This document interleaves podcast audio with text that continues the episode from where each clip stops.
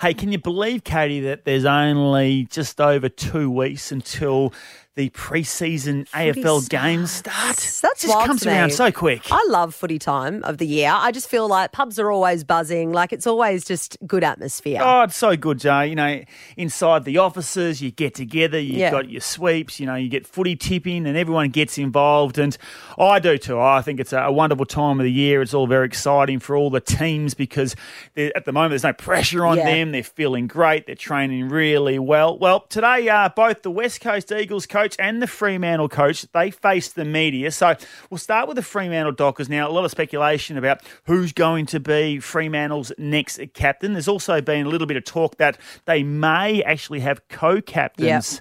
Justin Longmuir, he spoke about this today. Um, age doesn't play any part for me.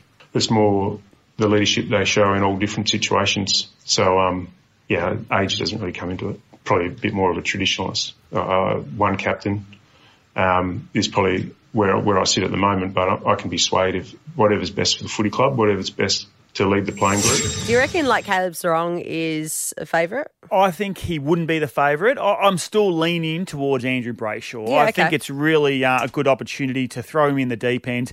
He does remind me of a really young Joel Selwood. Get the leaders around him. It's a real transition period at the moment for the Fremantle Dockers. They're on their way up. They Yeah. look like they could potentially win a grand final in this window. So give it to your best player right now, and then that's, uh, in my opinion, Andrew Brayshaw. So I'm not a big fan of co-captains. I do agree with Justin Longmuir. I know the Sydney Swans have gone down that path in Has the past. Brayshaw been in the leadership um, group? I'm not sure actually. Yeah. Whether he's uh, been a vice captain or he has been really young. He'd be in, definitely in the leadership group right Yeah, now. yeah. So we'll wait and see there. But uh, if I'm a, a betting man, I'm maybe leaning towards Brayshaw. Mm-hmm. Andrew Brayshaw. Now, the West Coast Eagles, really good news today. Obviously, a lot of speculation around Jack Darling and his ankle injury. Mm-hmm. Adam Simpson spoke about this earlier.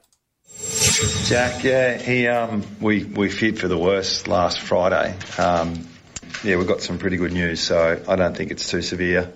He'll be touch and go for round, round one, but knowing the way he is, I think he might be okay. So no surgery, just an ankle, and then um, we'll see how he recovers the next couple of weeks. But it just took us a bit of bit of time to get to where we needed to with some scans and extra scans, and you know we'll take it pretty easy with him. But yeah, hopefully we've dodged a bullet. So a bit of a sprained ankle. Sprained ankle. hey, they hurt the sprained ankles, right? Hey, good news. Yeah. So uh, he's obviously, as Adam Simpson mentioned, he's not going to have any surgery or anything like that. And the good thing when there's no bone um, issues or anything Or like that. Then they heal really quickly. So, Yeah. with the professionalism that these players have these days, I would expect that uh, Jack Darling will be back sooner rather than later. So, he'll well and truly be ready for round one.